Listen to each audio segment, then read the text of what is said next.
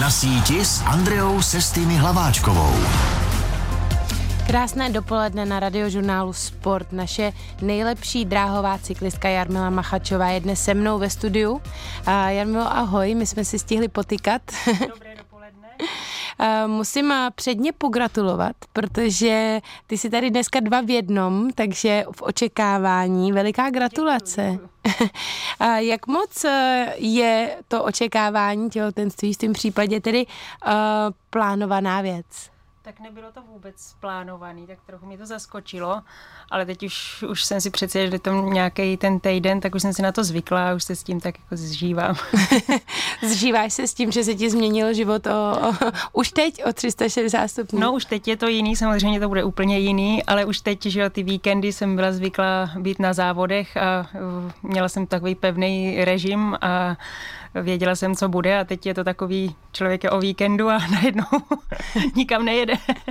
Jak jsme se bavili, ta velká změna teprve teda nastane. Nicméně, jak si vlastně zjistila? Jak poznala jsi to na tom svém těle okamžitě? No, takže jsem nedostala jsem menstruaci, ano. no a potom jsem teda si udělala test, ale nejdřív jsem byla, už jsem byla jakoby unavená hodně. Aha, aha. Ale vlastně jsem to ne, nezjistila úplně hned, hned na začátku a ještě jsem, vlastně jsem byla i na jaře na celém soustředění, ale právě většinou i chodím trochu později spát Aha. a to, že ani nepotřebuji úplně tolik jakoby spánku nebo přes den nespím a takhle jsem spala prostě to, co jsem nebyla na tom tréninku. Odjela jsem všechno, i jsem jezdila dobře, ale byla jsem strašně unavená a chodila jsem brzo, brzo spát. Já se ptám, protože já jsem to právě na sebe poznala na té fyzické stránce okamžitě a až mě to překvapilo a zjistila, slyšela jsem potom, že profesionální sportovkyně to tak mají, že se tak dobře znají to tělo, jak reaguje na zátěž a na to přesně, jak potřebuje spát, nepotřebuje, že, to, že na to přijdou hned. Nicméně um, Uh, my jsme ve stejný, stejný ročník, uh, takže si myslím, že z ženského pohledu uh, je určitě na čase. Jak dlouho si chtěla ještě jezdit třeba, než bys tohle plánovala? Tak ještě dva roky určitě jsem chtěla jezdit, mm-hmm. ale teď teď vlastně nevím úplně, jak to bude. Chtěla bych se ještě vrátit mm-hmm. na, na chvíli, aspoň to zkusit, ale samozřejmě nevím, nemůžu vědět, jak to bude, že jo, až se to malý narodí, tak uvidím, jak to budu zvládat a jak, mm-hmm. se, mhm. jak se budu cítit. Jak reálný nebo běžný to je se vracet v cyklistice? Tak musím říct, že v dnešní době je to úplně, už jako všechno se vyvíjí a i ta ženská cyklistika a že teď je docela hodně i závodnic, který mm-hmm. jsou teda mladší, eh, ale eh, přerušili kariéru a potom vlastně i docela brzy, brzy se vrátili. Mm-hmm. Je to o tom, že bys musela uh, s miminem nebo s dítětem pak cestovat, anebo uh, jsou ty závody tak jakoby krátkodobí, že můžeš nechat třeba doma odjet? Tak většinou je to ty etapové závody na silnici, tak ty jsou na víc hmm. dní a, ale třeba tady po Čechách, tak to jde taky vždycky jakoby e, docela dobře řešit a na ty větší závody, e, když to je na dráze, tak je třeba to je taky na jednom místě a ty závody nejsou přes celý ten den, takže to si myslím, že jde třeba taky vyřešit. A v Čechách to si myslím, že zase není takový, takový problém, ale samozřejmě nevím, jak, jak to všechno bude probíhat. No. Doufám, že dobře, že se budeš moc vrátit. Mě prosím tě, o jakou disciplínu teda na dráze jde? Tak je to vytrvalická disciplína, jezdí se na 25 kilometrů, eh, což je Stokol, Stokol? Stokol na 250 metrů dlouhý dráze. A každé je to desáté, ta nejdelší? Disciplína? Ne, nejdelší. Na eh, dráze. Ještě pro jednotlivce je to ta nejdelší. Pane bože, no. A každé desáté kolo eh, první čtyři závodníci na pásce bodují a eh, poslední šport je potom dvojnásobný. To nemůže stíhat počítat, že ne? O, tak tam je vždycky tabule na závodech, nebo na menších třeba tak je trenér, tak to většinou počítá, protože člověk si spočítá ty svoje body, uh-huh. ale potom samozřejmě těch soupeřů okolo. Ale myslím ty kola. Jo, ty kola ne, tak to je zase taky, taky ne, ukazatel. Ne, ne, ne, ne, to se odečítá vlastně, takže víme vždycky eh, v kolikátým jsme kole a kolo před eh, tím bodováním zazvoní taky zvonek, eh, že bude to ten sport o ty body. Uh-huh. Ta dráhová cyklistika je specifická v tom, že se jede celou dobu na jeden převod. Ano. Jak těžké je to nastavit vlastně, říct si dneska pojedu na tenhle, nebo je to vždycky stejný? Je to dost, dost podobný, nebo člověk, když potom samozřejmě ty dráhy uh, už zná, tak mm. některá dráha je taková, že je rychlejší, mm. takže tam dá těžší převod, ale většinou je to tak zub, uh, o zub těžší, uh-huh. anebo o zub lehčí. Většinou člověk má natrénováno nebo, nebo ví, co zvládne uh-huh. uh, a někdy třeba menší závody, tak jede, že si chce třeba oskoušet nějaký převod, nebo že když jde ze silnice, nemá tolik... A ty už to pak nezměníš v průběhu závodu? Ne, to už, to už nejde potom Takže změnit. ty doma no. vyjedeš na 100 kol a u třetího kola zjistíš, že nic moc, tak to domusíš dojet. Uh, no, ale ono potom i třeba jsou závodníci, kteří se uh, zaměřují na, jenom na ty sporty, tak to je lepší třeba mít uh, těžší převod a potom, kdo chce ujíždět, tak třeba má o malilinko lehčí, ale potom mu to zase schází trošku v tom, v tom sportu. No. Mm-hmm. Proč tě zaujala právě ta dráhová cyklistika? Tak vlastně ani úplně nevím, protože jsem začínala na bajku a na silnici, ale pak jsem šla do Dukly a tam jsem začala jezdit na tom dráhovém kole a docela mi to začalo jít a bylo to takový, nebylo to dlouhý, a bylo to takový docela akční mm-hmm. hodně a jsem si to, jsem si to oblíbila a už, už jsem toho zůstala. No. V Česku není ani jediná dráha, která by odpovídala rozměrům těch světových závodů. Uh, není to velká nevýhoda trénovat tady? Tak je to, je to velká nevýhoda, nebo mm, úplně ne třeba pro ty uh, bodovačky nebo pro tady ty disciplíny, ale samozřejmě pro stíhací disciplíny nebo pro, hlavně pro sprintery. Uh, Eh, tak to je, ta dráha je vlastně naprostou, naprostou nutností uh-huh.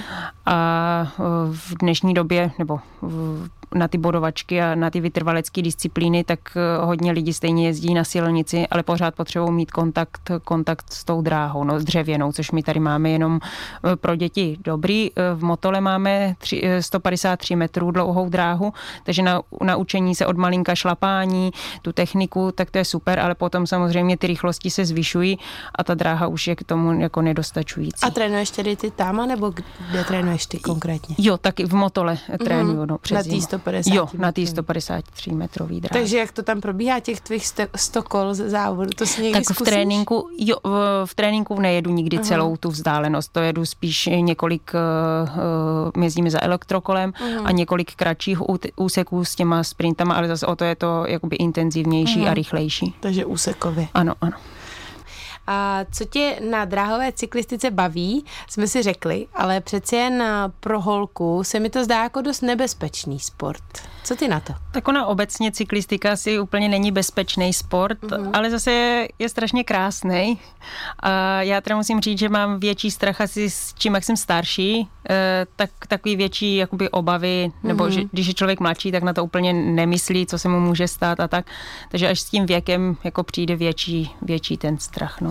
Nebojíš se, když eh, slyšíš právě ty příběhy o cyklistkách, eh, jako třeba eh, někdejší olympijská šampionka ve sprintu Kristina Fegel, která je po nehodě na tréninku na vozíku, nebo šampionka Amy Petersová z Nizozemí teď se probrala po čtyřech měsících v komatu. To jsou takový jako dost no, šílený zprávy to je, tady to je strašně nepříjemný a vlastně ještě když člověk ty lidi vlastně zná takhle osobně, eh, ale bohužel takový je nejenom ten sport, ale i ten život, prostě je spousta nehod a to a, eh, je to strašně smutný a ty lidi, třeba ta Kristýna, to je strašně silný člověk, jako, jak to všechno jakoby zvládá a funguje, eh, ale samozřejmě i pro celý jako pro celou tu dráhovou cyklistiku nebo to okolí, tak to bylo strašně jako v ten moment strašně těžký a potom, když jsme měli mistrovství světa, vlastně to bylo před covidem, uh-huh. to bylo v Berlíně, e, tak e, to bylo, ona tam byla, bylo to strašně jako, jako silný, emotivní. Uh-huh. A samozřejmě člověk nesmí, nesmí na to myslet před tím závodem, protože by nemohl vůbec závodit, ale samozřejmě tam něco se stát vždycky může. No. A čím je to, že to je tak nebezpečné? To tím, že prostě je to krátká ta dráha, je to tam malý a hodně se jede vedle to, sebe? To taky, ale prostě si myslím, že je to ty lidi by měli být vyježděný mhm. vždycky. Mm-hmm. Většinou je problém, když tam je někdo jakoby neúplně zkušený a většinou člověk neví, co ten člověk udělá nebo jak zareaguje, protože většinou ty lidi, co jezdí už delší dobu na té dráze, tak mají zkušenosti, ale nikdy tomu nejde úplně taky zabránit, protože ty rychlosti jsou potom veliký, třeba v tom Keirinu, mm-hmm. při tom u těch sprinterských disciplín, tak tam jedou úplně mm-hmm. velkou rychlosti, nebo potom v tom Mediznu, že jo, taky se jezdí jezdí rychle a v tom pelotonu jsou někdy trošku zmatky, koru teď u holek, uh-huh. jak se to znovu jezdí, tak je, je to nebezpečný, ale jako musí... Když říkáš v Kejrinu a v Mediznu, tak přibliž nám lajkům trošičku o co jde. Tak Kejrin to je sprinterská disciplína, kde jede asi 6-7 závodníků za vodičem, který po teď nevím přesně úplně, po eh, třech kolech eh, odstoupí a potom oni jedou tři kola sami a bojují o to vítězství mm-hmm. a jde se mhm. na ty rozjížďky, mm-hmm. se potom postupuje a vypadává. A tam ty rychlosti, protože jak to je sprinterský, tak dosahují přes 70 km v hodině. Na té krátké dráze na sklopený. Eh, ne, u nás v Motole tam... Ne, ne myslím ne, na té 250. Na té 250, ano, ano. ano. No a ten Medicine, tak to je vytrvalecká disciplína, ale tam jezdí vlastně taky k 70 v tom športu uh, ty chlapy, mm-hmm. holky ty, tak kolem 65 třeba, mm-hmm. takže m, ty rychlosti tam jsou opravdu velký a mm-hmm. někdy tam k nějakému pádu bohužel mm-hmm. dojde. No. Jaký máš ty za sebou zranění? Tak já musím zaťukat, že eh, žádný velký úplně zranění jsem naštěstí neměla, spíš nějaký jaký odřeniny nebo naraženiny eh, nebo eh, pohmožděný rameno, ale naštěstí nikdy ne nic, nic úplně vážného. Jo. Jaký jsou nejčastější? Je to, je to nebezpečnější na dráze nebo na silnici? Ty máš zkušenosti s obojího. Uh, tak jak, jak kdy samozřejmě, ale myslím, že na, na dráze to je asi lepší, ale jak samozřejmě jsou, i tady máme, mm. že z té dráhy jsou mm. ty závažný, závažný mm. ale spíš je to na těch okolnostech. Mm. Tak dávno, že člověk zase pak měl to mistrovství světa a další závody uh, a hlavně má rád ten sport, že pak už jsou jiné eh, věci v tom životě nebo i v tom mm. sportu, eh, že se nejde pořád koukat do té minulosti. Ty disciplíny uh, ti vyloženě nehrály posledních pár olympiád do karet. Je tam třeba ještě nějaká šance, že pokud by si se teda vrátila, a takže se to změní, že by si se mohla přece jenom nějak, na nějakou budoucí olympiádu soustředit? Uh, tak maximálně, kdybych se vrátila, tak jedině do té Paříže a to si myslím, že asi ne na dráze, to jedině, že na silnici, mm-hmm. ale... Uh, Máš to v hlavě jako cíl?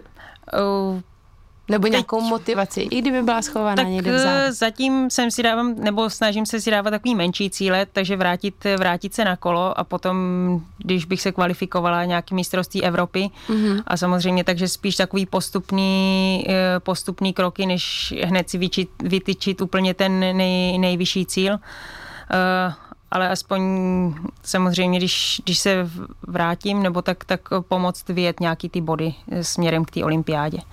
A když si zmiňovala, když se vrátím, tak eh, v tenise teda funguje to, že eh, pokud se zraníš eh, vážně a nebo otěhotníš, tak se ti schová tvoje pozice na žebříčku. Na dva roky se ti takzvaně zamrzne a za dva roky od porodu ji můžeš použít. Takže já třeba teď aktuálně jsem devátá na světě, ještě pár měsíců. Pak už mám smůlu a vracet se nebudu, ale máte to v cyklistice taky tak nějak? Tak to vůbec vlastně vůbec. netuším, nebo se musím musím zeptat ano. teda, akorát teď, eh, eh, jak jsou ty dopingové povinnosti nebo antidopingové, musíme mm-hmm. vyplňovat každý den eh, to místo pobytu, kde jsme, aby nás ty komisaři mohli, mohli navštívit tak eh, to třeba teď jsem právě tam kladla dotaz, jestli to pořád musím mm-hmm. vyplňovat, tak to je vlastně to, co netrénuju, nebo to tak, je, že se to nemu, že to není ta povinnost, ale mm-hmm. tady s tím žebříčkem, tak to budu muset zjistit. ale nemyslím si, že by to tak bylo i v cyklistice. To mě tedy hodně zaujalo, když jsem si pročítala eh, tvoje životopisní údaje. Je fakt, že si prošla vojenským výcvikem a dalo by se říct, že jsi vojačka. tak je pravda, pravda, že máš za sebou kurz eh, ve Vyškově? Ano, v roce 2013 eh, jsem prošla tříměsíčním výcvikem a už je to teda dávno a teď většinou už jenom jednou ročně uh, absolvujeme výcvik na podzim, ale tak je to vlastně už jenom se sportovcem a tam to bylo i s, s vojákama. Takže armáda nebude tvojí budoucností po ukončení uh, Tak ráda bych, kariéry. ráda bych zůstala uh, v uniformě, ale nevím samozřejmě, jak, jak to bude, ale chtěla bych určitě zůstat u toho sportu. Jo. Jak byl těžký ten vojenský kurz, když to můžeš eh, porovnat vlastně s profesionální sportovní kariérou a, a vlastně tréninkem? Tak bylo to úplně něco jiného. Eh, hlavně ten první měsíc, eh, to jsme byli hlavně na, na učebně, takže člověk neměl úplně tolik toho pohybu. A střelnice, tak to bylo něco zase úplně novýho, ale potom ten druhý, třetí měsíc, tak to byly už akce hlavně nebo hodně v terénu a to už bylo takový i takový realističtější, mm-hmm. takže to bylo to už, to už mě víc bavilo, ale předtím na té učebně samozřejmě tím člověk musí, musí projít, ale jako pro mě jako pro sportovce to bylo jako asi nejnáročnější, ne ani se to naučit, ale to, že tam člověk musel sedět na tom hmm. jednom místě. No. Co tě k tomu vedlo jako profesionální sportovkyni? E, tak e, měla jsem k tomu nějaký, nějaký vztah, e, trošku od malinka a potom, jak jsem vyhrál vlastně mistrovství světa, tak mi to bylo i umožněno, protože vlastně za nějaký výsledky eh, jsem mohla se, eh, jít do toho přijímače eh, a tak, tak jsem tady ty možnosti, možnosti využila. Bavili jsme se dneska i o tom, že jsi maminkou v očekávání a tebe osobně trénoval tvůj tatínek v cyklistice. Plánuješ, máš s tím tak dobrou zkušenost, že povedeš eh, svýho potomka k cyklistice taky osobně? Tak nevím, ale myslím si, že nevím, jestli bude vrcholově samozřejmě sportovat, ale určitě bych eh, svý dítě chtěla víc ke sportu, protože si myslím, že pozná, nebo já jsem díky sportu poznala skvělý lidi a vlastně svý nej, nejlepší, nejlepší kamarády a spoustu, spoustu dalších lidí procestovala prostě kus světa eh, a myslím si, že i ta výplň volného času, ten sport, ať kterýkoliv sport, je strašně super. Jarmil, dneska moc děkuji za rozhovor a přeju hodně štěstí s miminkem a budu se těšit stejně tak jako naši posluchači a fanoušci radiožurnálu Sport, a že se jednou vrátíš na kolo a že budeme moc eh, fandit dál. Děkuji moc. Taky moc děkuji a zdravím všechny posluchače. Od mikrofonu radiožurnálu Sport se loučí i Andrea Sestýny Hlaváčková.